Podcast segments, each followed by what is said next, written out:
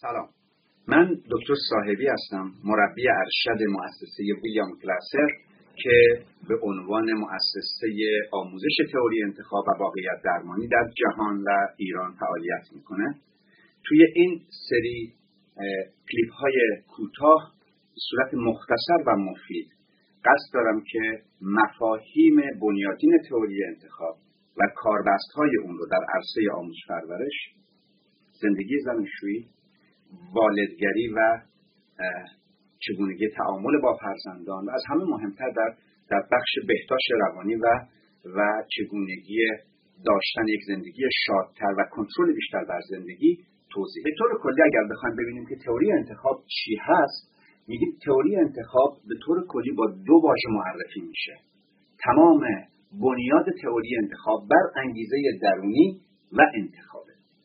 انگیزه درونی یعنی اینکه تمامی آنچه که از انسان سر می‌زنه که در تئوری انتخاب بهش میگیم رفتار همه رفتارهای آدمها از رانندگی کردن بعد از خوردن الکل گرفته تا قتل کردن و کشتن یک انسان دیگر به رستوران رفتن و غذا خوردن مدرسه رفتن و درس انجام دادن مدرسه رفتن و درس انجام ندادن تمامی رفتارهایی که از ما سر می‌زنه بر اساس تئوری انتخاب از یک انگیزه درونی نشأت گرفته میشه. هیچ رفتاری بر اساس تئوری انتخاب بر بنیاد انگیزه های بیرونی یا عوامل بیرونی ساخته نمیشه. بنابراین از اونجایی که موجود آدمی همواره تلاش می‌کنه که رفتاری رو انجام بده که از انگیزه های درونی خودش نشأت می‌گیره پس در مقابل تک تک رفتارهاش مسئوله. در خصوص این مفهوم تو کلیپ های بعدی صحبت خواهیم کرد. بنابراین تئوری انتخاب اولین مفهوم اساسیش اینه که تمامی رفتارهای ما از یک انگیزه درونی ناشی میشه. مفهوم دوم انتخابه و انتخاب به این معناست که انسانها رفتار خودشون رو انتخاب می‌کنن. یعنی هیچ رفتاری از بیرون به انسان تحمیل نمیشه. اگر بخوام یک مثال بزنیم مثال برجستش اینه که ممکنه من توی خیابون رد میشم یه آدمی به من اعتراض کنه فحاشی بکنه یا حتی با ماشین جلوی من بپیچه. اما اینکه من چه نوع رفتاری در مقابل اون آدم انجام بدهم در اونجا بر اساس انگیزه درونی خودم رفتارم رو انتخاب می‌کنم. فرد روبروی من رفتاری رو به من تحمیل نمی‌تونه بکنه. بر اساس تئوری انتخاب دیگری من را به انجام رفتار دعوت می‌کنه. موقعیت ها شرایط دیگران. منو دعوت می‌کنه ولی اینکه من چگونه رفتاری به اونها نشون بدم انتخاب صد درصد خودمه. پس من در مقابلش مسئولم. به طور کلی اگر بخوام خلاصه کنم تئوری انتخاب میگه که تمامی رفتارها از یک انگیزه درونی برخواسته می‌شوند و تمامی رفتارها انتخاب شدن تئوری انتخاب به طور کلی دارای چهار معلفه اصلی است. گلاسر در معرفی تئوری انتخاب میگه که تئوری انتخاب به عنوان یک تئوری زیربنایی تبیین چرایی و چگونگی رفتار ما از چهار معلفه تشکیل میشه که این چهار معلفه عبارتند از دنیای مطلوب نیازهای اساسی سیستم ادراکی و رفتار کلی. به طور کلی در یک تعریف بسیار ساده اگر بخوایم بگیم تئوری انتخاب چیست گلاسر تعریف می‌کنه که تئوری انتخاب تئوری تبیین رفتار آدمی است و می‌خواد توضیح بده که انسانها چرا و چگونه رفتار می‌کنند. این رفتار شامل تمامی کارهایی است که انسانها در طول زندگیشون انجام میدن. از اینکه یک بچه نوزاد هنگامی که به دنیا میاد گریه می‌کنه چرا گریه می‌کنه؟ و یک مادر در نیمه شب بلند میشه و به بچهش شیر میده. چرا مادر بلند میشه و به بچهش شیر میده؟ تا اینکه یک نفر برای انجام دادن یک کار خیلی خیلی ساده ممکنه تصمیمات متفاوتی بگیره. یا دو تا آدم برای انجام دادن یک کار مشخص ممکنه به گونه های مختلفی رفتار بکنن. تئوری انتخاب اساسا یک تئوری منسجم مبتنی بر کنترل تئوری یا تئوری کنترل ویلیام پاورز هست که توضیح میده مغز انسان چرا رفتار صادر می‌کنه و چگونه رفتار صادر می‌کنه. به طور کلی گلاسر میگه که تمامی آنچه که از انسان سر می‌زنه یک رفتاره. این رفتار می‌تونه شامل رفتار من باشه که اینجا الان دارم این کلیپ رو فراهم می‌کنم یا رفتار شما باشه که دارید در اونجا نشستید و کلیپ رو نگاه می‌کنید یا رفتار یک آدمی که ممکنه که در وسط خیابون یک پیرمرد یا پیرزن رو ببینه و بهش کمک بکنه. بخواد دستش رو بگیره از یک طرف خیابون به یک طرف خیابون برسونتش. اون هم یک رفتاره. یا آدمی که با سرعت رانندگی می‌کنه و حقوق دیگران رو رعایت نمی‌کنه اون هم یک رفتاره. تمامی آنچه که از انسان سر می‌زنه یک رفتاره. پرخاشگری زن نسبت به شوهرش. یا هنگامی که یک شوهری برای اینکه زنش رو بترسونه ممکنه شیعی رو به سمتش پرتاب بکنه یا اینکه یا اینکه ممکنه که کتکش بزنه یا ممکنه در اتاق رو محکم به هم ببنده. او هم در اونجا یک رفتار می‌کنه. و کسی که هنگامی که بهش تشر می‌زنه شروع می‌کنه به گریه کردن. گریه کردن هم یک رفتار. بنابراین تمامی آنچه که از موجود آدمی سر می‌زنه طبق نظریه انتخاب یک رفتاره. همه رفتارها در تئوری انتخاب معطوف به هدفی هست. یعنی یک هدف رو دنبال می‌کنن. هیچ رفتاری بر اساس تئوری انتخاب از انسان سر نمی‌زنه از نوزاد کودک گرفته تا یک پیرمرد صد ساله. هیچ رفتاری ازش سر نمی‌زنه که بیهوده باشه و بدون هدف. همه رفتارهای ما یک هدف داره. هدف چیه؟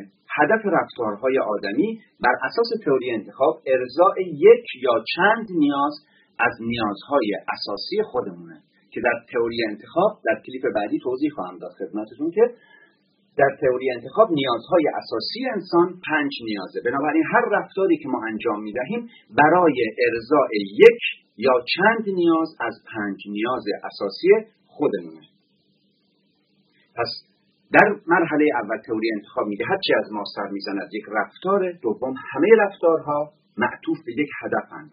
هدفشون ارزای یکی از این نیاز هاست و از اونجایی که هدف همه رفتارهای من از کوچکترین رفتار که خوابیدن میشه تا بزرگترین رفتار که تصمیمات بسیار جدی روزانه میشه معطوف به یه هدفی است. و هدفش ارزای نیازهای خودم هست پس تمامی رفتارهای من از درون برانگیخته می شود و من در برابر تمامی رفتارهای خودم مسئولم. و در تئوری انتخاب در تئوری انتخاب ما معتقدیم که انسانها همواره بر اساس تصمیم شخصی خودشون برای اینکه در هر لحظه اون رفتاری که انجام می‌دهند چگونه می‌تواند یک یا چند نیاز از نیازهای اساسیشون رو برآورده بکنند تصمیم به رفتار می‌گیرن. بنابراین در هر لحظه رفتار هر انسان بهترین تلاش او برای ارزاء نیازهاش هست.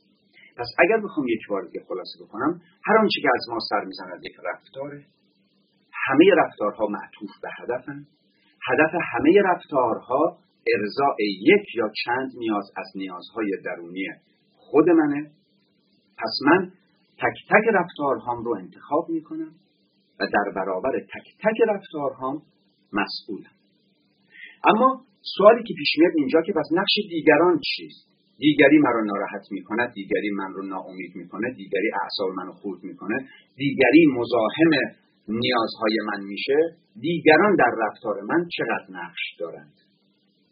تئوری انتخاب توضیح میده که دیگران یا عوامل بیرونی یا شرایط مثل جنگ مثل انقلاب مثل انتخابات مثل خیلی چیزهای دیگه حتما حتما در رفتار ما تأثیر دارند و نقش دارند. اما تعیین کننده رفتار ما نیستند. به این دوتا واژه لطفا دقت بکنید.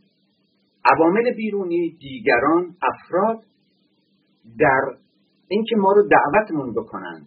به انجام دادن یک رفتاری صد درصد نقش دارن. اما اینکه تعیین کنن من چگونه رفتاری انجام بدهم اونجا خودم بر اساس نیازهای اساسی خودم تصمیم می‌گیرم چه رفتاری انجام بدهم. اگر یک آدمی با من قرار می‌ذاره و دائما سر قرارهای خودش گیر میاد من معمولا اگر با زبان غیر زبان تئوری انتخاب صحبت بکنم میگم تو اعصاب منو خورد می‌کنی. میگم که تو لج منو در میاری. تو بی حرمتی به من می‌کنی. و وقتی که من رفتاری از خودم نشون میدم میگم که عامل رفتار من تویی. در صورتی که بر اساس تئوری انتخاب عامل رفتار من یک انگیزه درونی است و انتخاب خودمه. دیگری گیر میاد یا سر قول خودش نمیاد یا کاری که باید انجام بده رو انجام نمیده. اما اینکه من به دیر آمدن اون چه واکنشی نشون بدم چه بکنم؟ باهاش صحبت بکنم. باهاش قهر بکنم. دعوا بکنم باهاش. بیرونش بکنم. دیگه باهاش بیرون نرم. اونجا صد درصد انتخاب خودمه. بنابراین او با دیر آمدنش منو دعوت می‌کنه که رفتار انجام بدهم. اما اینکه این رفتاری که من انجام می‌دهم چیست؟ من انتخابش می‌کنم.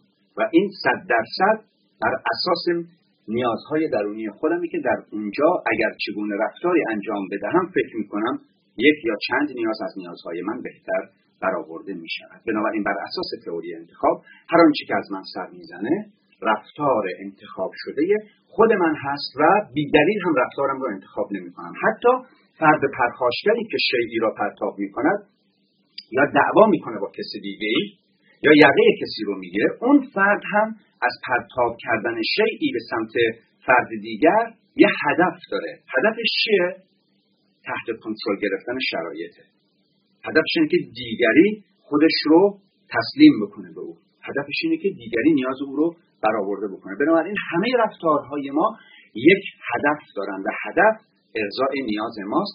پس بر اساس تئوری انتخاب من رفتارم را انتخاب می کنم تا یک یا چند نیاز از نیازهای اساسی خودم رو ارضا بکنم. این چشمانداز کلی تئوری انتخاب است. و تئوری انتخاب معتقده که اساس رفتار ما اون چیزی که ما بهش میگیم رفتار کلی بر بنیاد چگونگی ادراک ما از واقعیت صورت می‌گیره و بر اساس آنچه که ما از دنیای بیرونی طلب می‌کنیم.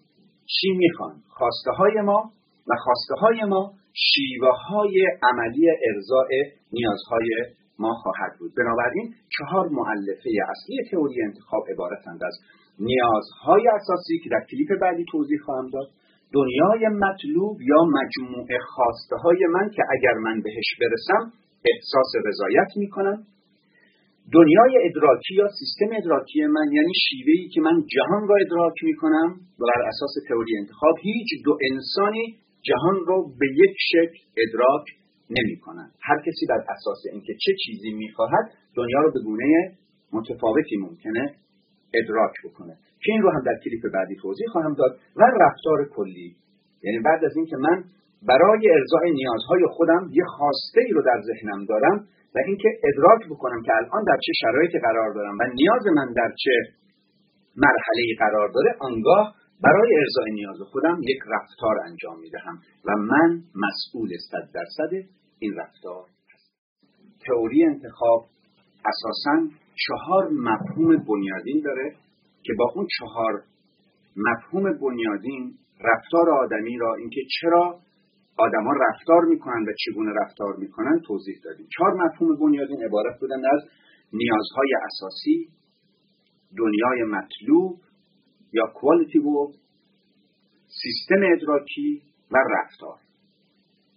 توی این جلسه می‌خوام نیازهای اساسی رو بر بنیاد تئوری انتخاب تعریف کنم. اولین سوء تفاهمی که معمولا به وجود میاد برای افرادی که تازه نیازهای اساسی رو میشنون اینه که فکر می‌کنن که این نیازهای اساسی همون نیازهایی است که مزلو توضیح داده یا شبیه به اونهاست. شاید به لحاظ ظاهری این نیازهای که گلاسر معرفی می‌کنه یه شباهتی به نیازهای مزلو داشته باشه اما در سیستم مزلو نیازهای اساسی از یک هایرارکی یا سلسله مراتب برخوردارن اولویت دارند. ولی در تئوری انتخاب هیچ اولویتی وجود نداره. هر کدوم از اینها جایگاه مشخص خودشون رو دارن و برای اینکه هر انسانی بتواند شاد زندگی بکنه احساس کنترل بر زندگیش داشته باشه باید هر پنج نیازش ارضا بشه. در تئوری انتخاب گلاسر معتقده تمامی رفتارهایی که از ما سر می‌زنه یک رفتار معطوف به هدفی است که هدفش ارضاء یک یا چند نیاز از پنج نیاز ماست. این پنج نیاز رو گلاسر نام می‌بره. من به ترتیب اینجا میگم ولی اینا هیچ سلسله مراتبی نداره. در هر فردی به فرد دیگر متفاوته. بعد توضیح میدم که چطور این تفاوت‌های فردی در نیازها به وجود میاد. اولین نیاز که تمامی رفتارهایی که انسانها سر می‌زند اولین نیازی که ممکنه تمامی رفتارهایی که از انسانها سر می‌زنه از اون ناشی بشه نیاز به بقا یا زنده ماندنه. ما برای بقا و زنده ماندن نیاز به غذا پوشاک مسکن داریم که امروز اینا با پول در واقع به دست میاد و یه چیز دیگه که به بقای ما خیلی کمک می‌کنه نیاز به امنیت داشتن امنیت و, اینکه احساس بکنیم هیچ کسی به ما حمله نمی‌کنه. احساس امنیت. پس نیاز به بقا. بسیار از رفتارهایی که ما انجام میدیم این جمله کار می‌کنیم. چرا میریم سر کار؟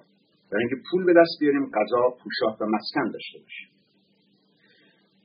چرا وقتی یک ماشین بوق می‌زنه ما از جا میپریم؟ نیاز به بقاست برای اینکه می‌خوایم زنده بمونیم. خیلی از رفتارهای ما یا کسی اگر تهدیدمون می‌کنه ما باش درگیر میشیم. برای نیاز به زنده ماندن. بسیاری از رفتارهایی که انسانها انجام می‌دهند برای نیاز به بقاست. اما این تنها نیازی نیست که ما براش تلاش می‌کنیم. یه نیاز دیگه ای رو گلاسر شناسایی کرده به نام نیاز به عشق و احساس تعلق. بسیاری از کارهایی که ما می‌کنیم ممکنه حتی پول خرج کنیم. ولی بریم به دیدن یه عزیزی در بیمارستان یا برای یه عزیزی یه چیزی بخریم. نیاز به عشق و احساس تعلقی که نیاز ژنتیک در ماست که ما دوست داریم دوست داشته بشویم و دوست بداریم. با, یک گروهی در آمیخته بشویم عضو گروهی باشیم عضو خانواده باشیم و پیوند داشته باشیم با انسانهای دیگر. بسیاری از رفتارهایی که ما انجام می‌دهیم یا دانش آموزان انجام می‌دهند یا کودکان ما در خونه انجام میدن یا انسانهایی که در خیابون صبح تا غروب میبینیمشون برای ارضاء نیاز به عشق و احساس تعلق خودشون. سومین نیاز ژنتیک ما نیاز به قدرت و پیشرفت. قدرت معمولا وقتی از نیاز به قدرت صحبت می‌کنیم یک کمی مورد سوء تفاهم قرار می‌گیرم. فکر می‌کنم نیاز به قدرت یعنی اینکه مثل یک دیکتاتور قدرت داشته باشی و قدرت رو اعمال بکنه به دیگری.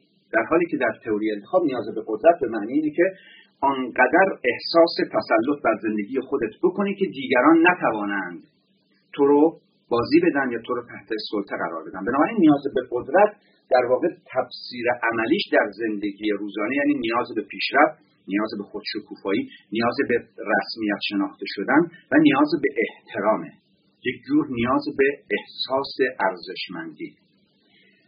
چهارمین نیاز نیاز به آزادیه. نیاز به آزادی باز یک نیاز ژنتیکه که گلاسر میگه در جواب نیاز به قدرت این نیاز در ما به لحاظ تحولی به وجود آمده.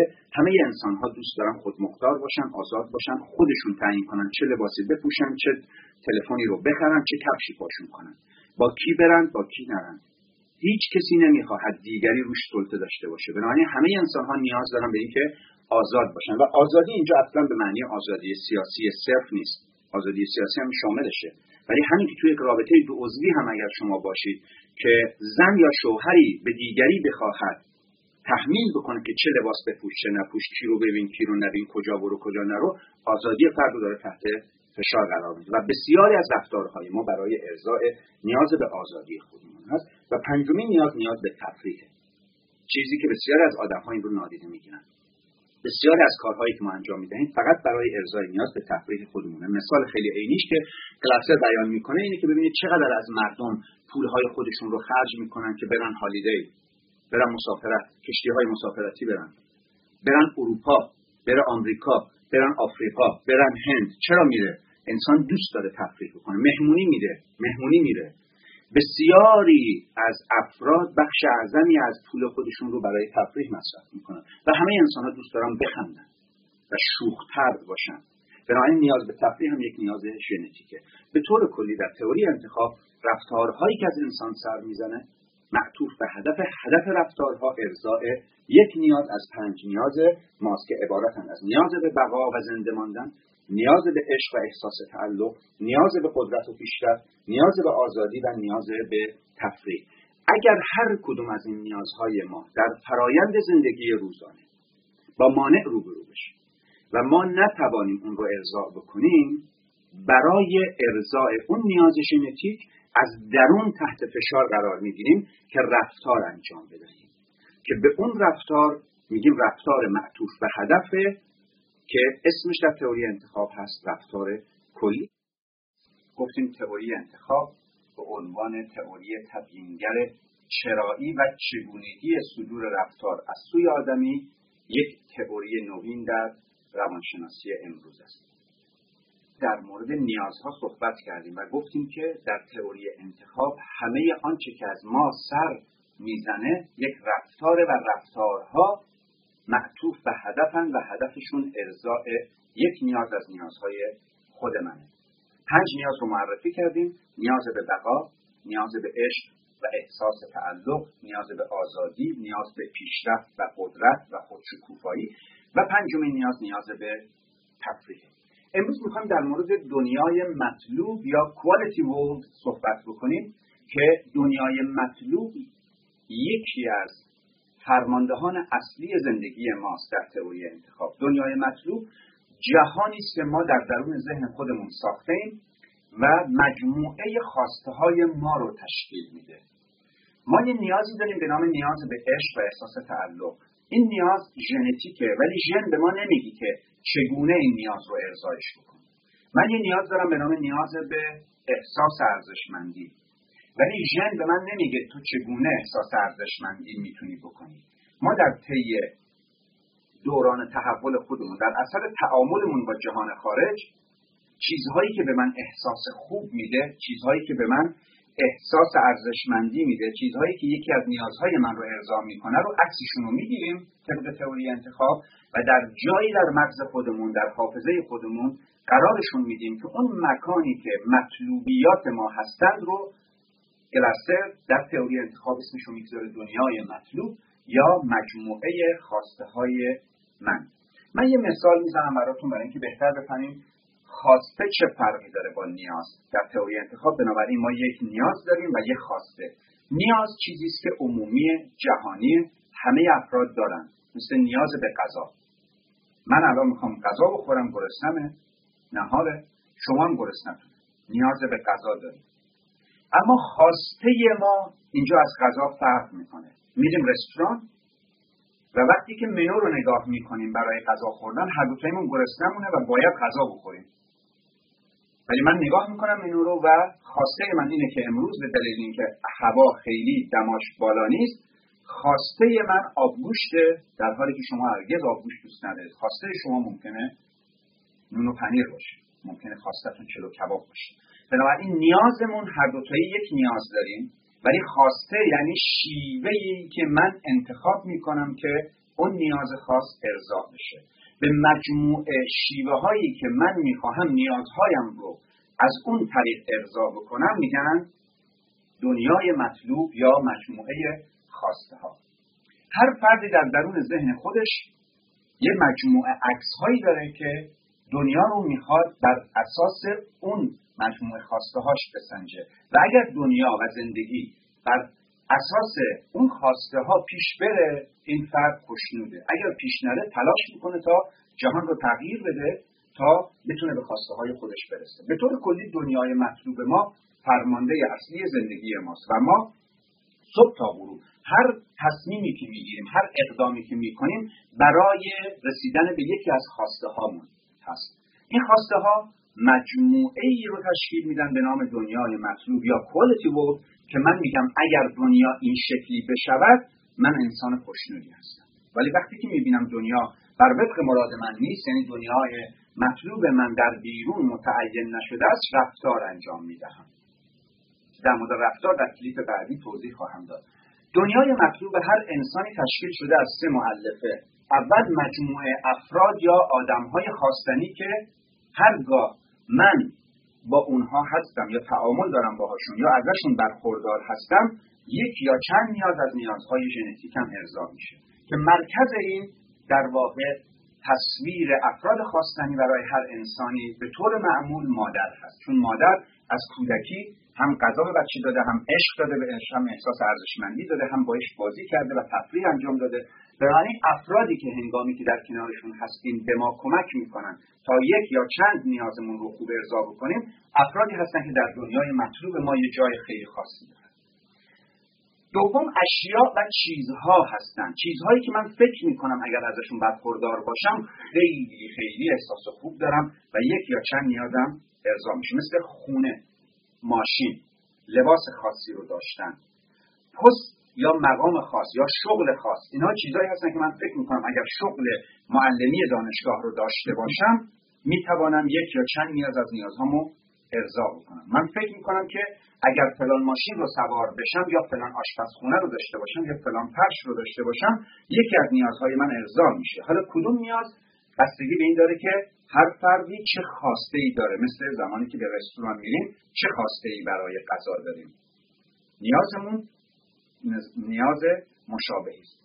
و سومین بخش از دنیای مطلوب ما باورها و اعتقادات خواستنی هستند باورهایی هستند که من فکر می‌کنم اگر در زندگی خودم به اونها عمل بکنم و اگر اونها رو در زندگی به کار بگیرم احساس خوب دارم. یعنی یکی یا چند نیاز از نیازهای من ارضا میشه. این باورها و اعتقادات فقط باورها و اعتقادات مذهبی هم نیستن.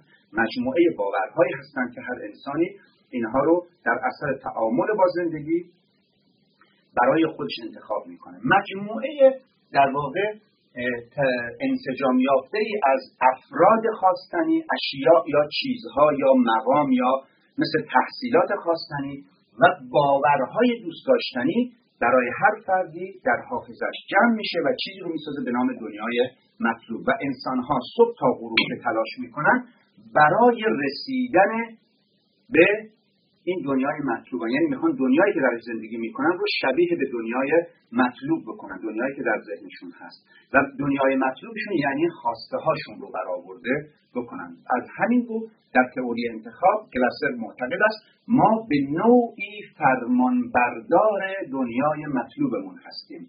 و دنیای مطلوب ما مجموعه خواسته های ماست. ولی این خواسته ها در تئوری انتخاب همواره خواسته های معقول منطقی و قابل دستیابی نیست. بسیاری از افراد ممکنه خواسته هایی رو در دنیای مطلوب خودشون بگذارن که خواستنی است برای اونها دوستش دارن. ولی در دنیای بیرون ممکنه که هرگز اینها برآورده نشه یا قابلیت برآورده شدن رو نداشته باشه. بنابراین مفهوم دنیای مطلوب یک مفهوم بسیار جدی است در تئوری انتخاب که برانگیزاننده بسیاری از رفتارهای ما اینها هستند. درسته که نیازها ما رو برمیانگیزند اما نیازها به خودی خود بدون داشتن یک تعین بیرونی یا یک منیفستیشن بیرونی نمی‌تونن ما رو تحریک بکنن. من برای نیاز به عشقم یه تصویر دارم. چگونه اگر دوستان من یا پدر یا مادر یا همسر من با من رفتار بکند من عشق دریافت کردم. این میشه خواسته من. و من صبح تا غروب برای رسیدن به خواستم عمل می‌کنم. کشف دنیای مطلوب یا خواسته های هر فرد و خودمون و اینکه بدانم من چه می‌خواهم یکی از مهمترین گام های رسیدن به یک زندگی متعادل و شادمان در تئوری انتخابه. به طور خلاصه دنیای مطلوب یکی از مفاهیم بسیار بنیادین تئوری انتخابی که کشف شناسایی و بهسازی دنیای مطلوب. هر انسان می‌تونه او کمک بکنه تا بهتر به خواسته های خودش برسه و رفتارهای مؤثرتر و مسئولانه تری رو انتخاب تئوری انتخاب مفاهیم بنیادین تئوری انتخاب مفهوم چهارم رفتار کلی. همینطور که توی شکل دیدیم در تئوری انتخاب هر رفتاری که از ما سر می‌زنه یک انتخاب یک رفتاری است انتخاب شده برای ارضاء یک یا چند نیاز از نیازهای اساسی. در تئوری انتخاب رفتار تعریفش یک کمی متفاوت میشه از تعریفی که در بخشهای دیگه روانشناسی داریم. بر اساس تئوری انتخاب هر رفتاری که از انسان سر زده میشه یک رفتار کلی است. کلی به معنی اینه که از جزئیاتی تشکیل شده است. هر رفتار در تئوری انتخاب از چهار بخش تشکیل شده. این رفتار من که در اینجا ایستادم چهار بخش با هم کار می‌کنن.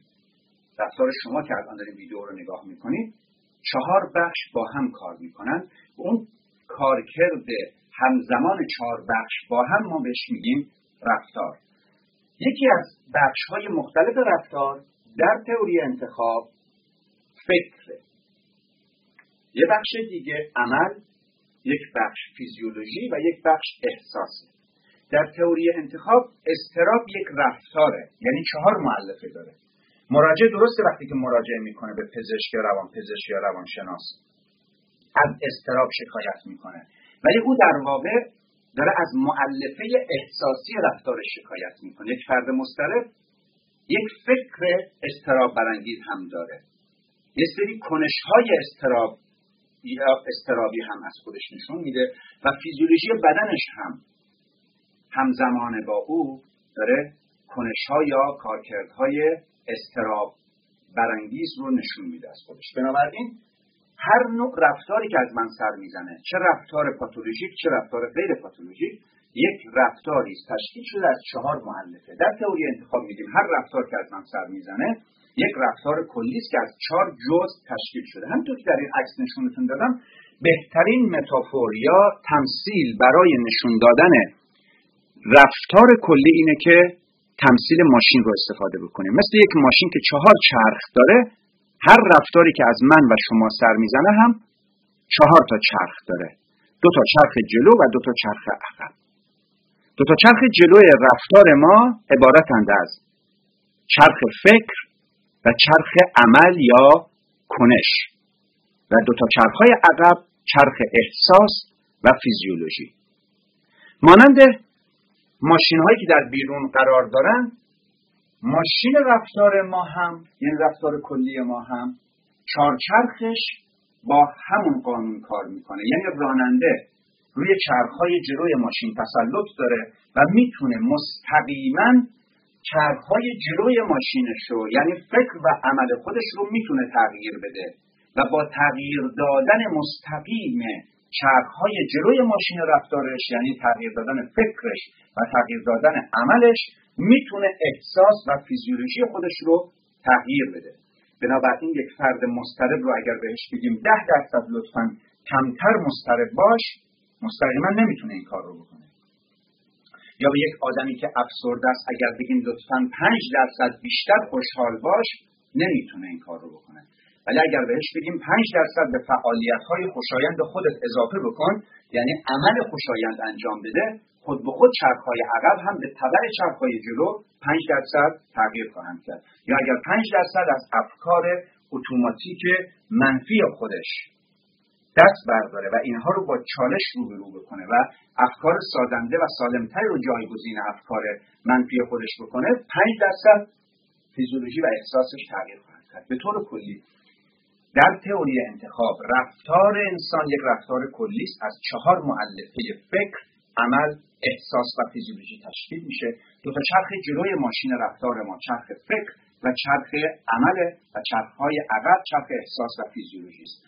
هر فردی به طور مستقیم می‌تواند فکر و احساس و عمل خودش رو فکر و عمل خودش رو تغییر بده و چنانچه این دوتا رو تغییر بده احساس و فیزیولوژی نیست به تبع اونها تغییر می‌کنه بنابراین وقتی که در تئوری انتخاب ما میگیم همه آنچه که از من سر می‌زنه یک رفتاری است که من انتخاب کرده هم در مورد خشم هم همینطوره در مورد استراب هم همینطوره در مورد افسردگی هم همینطوره. وقتی که من خشمگین هستم خشم فقط احساس نیست. خشم چهار تا معلفه داره. اول اینکه من فکر می‌کنم که این غیر منصفانه است این آدم داره با من دولا پنجا حساب می‌کنه یا این آدم داره به من زور میگه یا حد منو داره می‌خوره.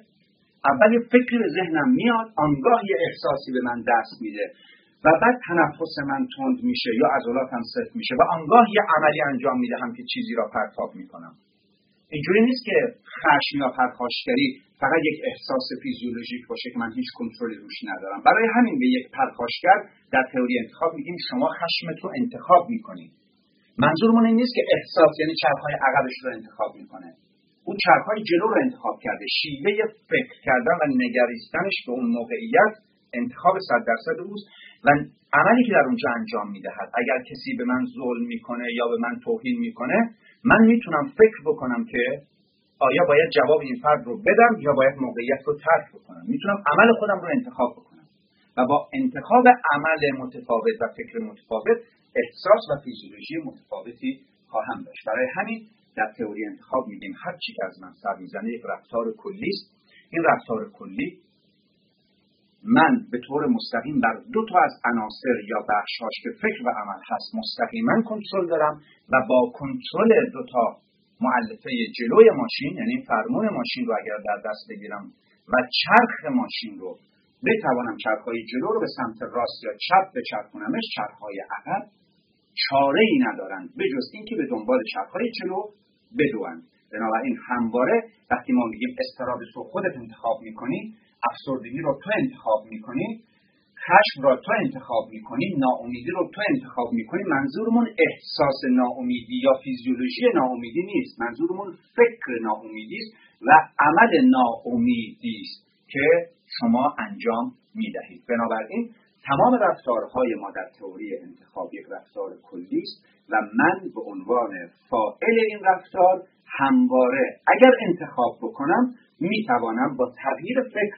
و با تغییر عمل خودم احساس و فیزیولوژی خودم رو تغییر بدم. و این در واقع اون نشانه های بنیادین روانشناسی آزادی شخصی است که گلاسر و تئوری انتخاب از آن صحبت می کنند اگرچه من نمی‌توانم مستقیم احساس خودم رو از آن تغییر بدهم ولی اگر یه عمل متفاوتی انجام بدهم و به دوستم زنگ بزنم و بگم امروز حوصله من سر رفته است و من کسی رو ندارم و می‌تونیم با هم وقت بگذرونیم آنگاه می‌توانم فیزیولوژی و احساسم رو تغییر بدم و اگر فکرم رو عوض بکنم به جای اینکه بگم من آدم بدبخت و شکسته بیچاره یا من هیچ کس فکر من نیست بگم من چه می‌خواهم و چه کار می‌توانم بکنم که زندگی خودم رو بهبود ببخشم اگرچه دیگران به فکر من نیستن. بنابراین رفتار کلی رفتاری است که با اینکه از درون من به وجود میاد ولی من بر دو معلفه آن همواره تسلط دارم. اگر انتخاب بکنم که تسلط خودم رو بر روی آنها اعمال